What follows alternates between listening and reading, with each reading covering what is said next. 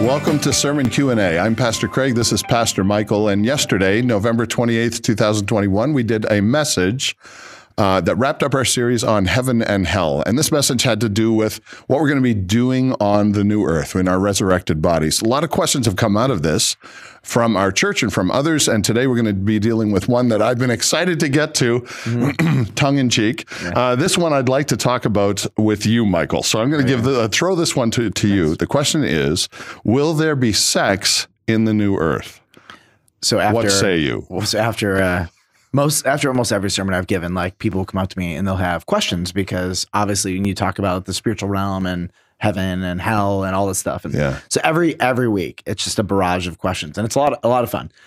The most common, get out of here. The most common is, you know, generally a male always. I actually don't know that a, a female is going to go up to me and probably ask that question. They'll probably submit an anonymous question yeah. somewhere, but like, hey, so uh, is there going to be sex in heaven? I'm yeah. like, just wait. We're going to do a Q&A. Somebody else wants to know. Yeah, somebody uh, asking for a friend, right? That's exactly it.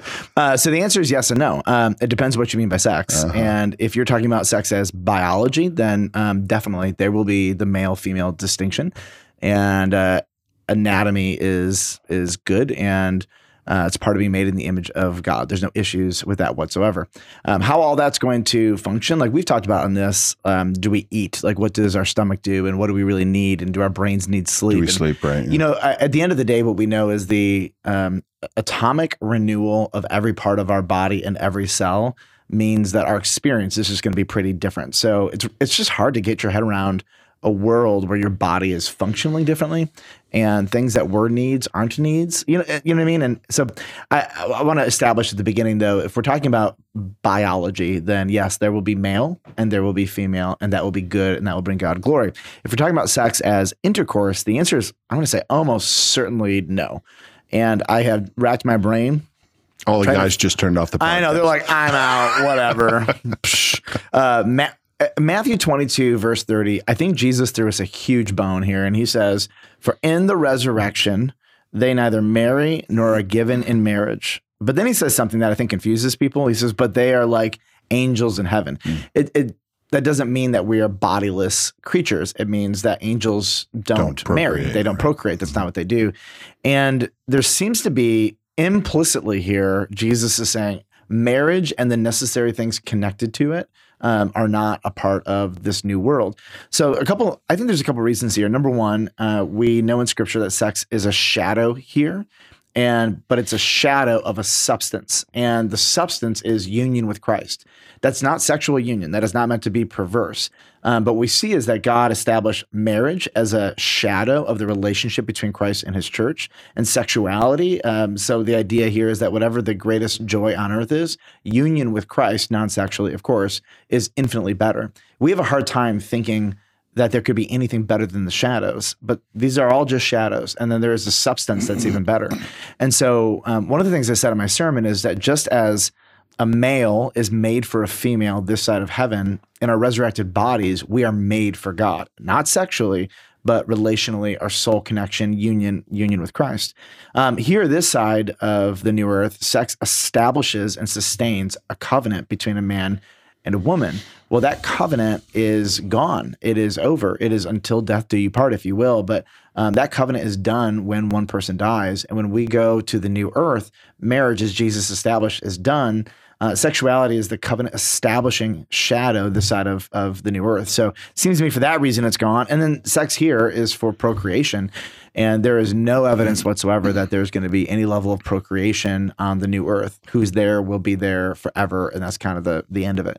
So all of the general like framework around sex requires um, this side of the new earth. It, it, it requires that it not be there, I think. Mm-hmm. Now, if we get there, and there is some kind of sexual intercourse for some reason, uh, you're going to be a eunuch. Yeah, yeah, right. I don't know. I, yeah, I, I, I, I, don't even have uh, the ability for my brain to process right. what that would be or not. Because there would be no purpose in it that I can imagine. Yeah, yeah. Because again, whatever the delights of this world, mm-hmm. right, the new Earth is going to far exceed mm-hmm. that. So I only have categories for earthly pleasures. I don't know how to categorize something that a resurrected body is going to experience. One of the things I find interesting is, and I like the way you framed it. Um, one of Muslims are like, "Hey, you get seventy virgins." And what's interesting, seventy-two, right? Is this? I don't know. It's there's a lot. Don't leave any off. I'm so sorry. there's a lot of them. But the irony is that their God is so not satisfying um, and uh, so not relational and connected hmm. that is like, ah, you have this, here's a bunch of women, and that's your gift for all of eternity.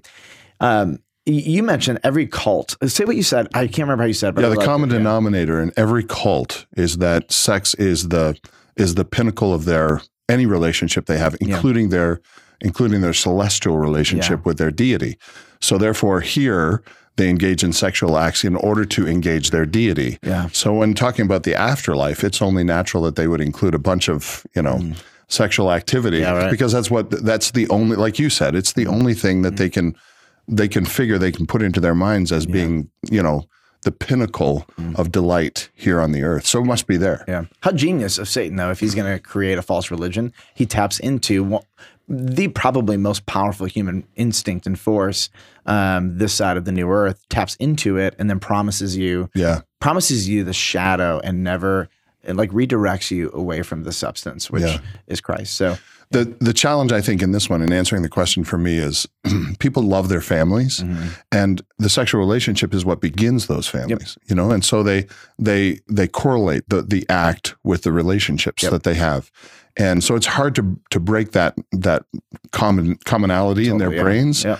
Um, and so when you say, "Well, we'll all we'll be one big family," mm-hmm. it kind of hurts a little bit because you're a little closer to your family yeah. in the in the Shadowlands, in like shadow, C.S. Lewis good. talks about that, the Shadowlands. Yeah. So we're kind of closer to our family. It's all that we can connect with with a real, deep, meaningful relationship. Yep. So it's hard for us to think about the afterlife when we get our resurrected bodies, knowing that we'll have a deep, meaningful relationship with Jesus Christ. And yeah. that's basically all that'll matter. Now, yeah. I also tell people, don't worry, because when you get to heaven, you'll know each other. Yeah. You know, I can't wait to see my dad, you know, yeah. and I'll, I'll know him. And I, it, there's a part of me that says, I kind of want to see my dad before I see my Lord, you know. Mm-hmm. Um, but I think when we get there, we'll understand a little bit more of what it means to have a full, meaningful relationship with with Jesus and with all those around us, and not just not just attribute those relationships to a few in our small circles yeah. here in the Shadowlands. Amen.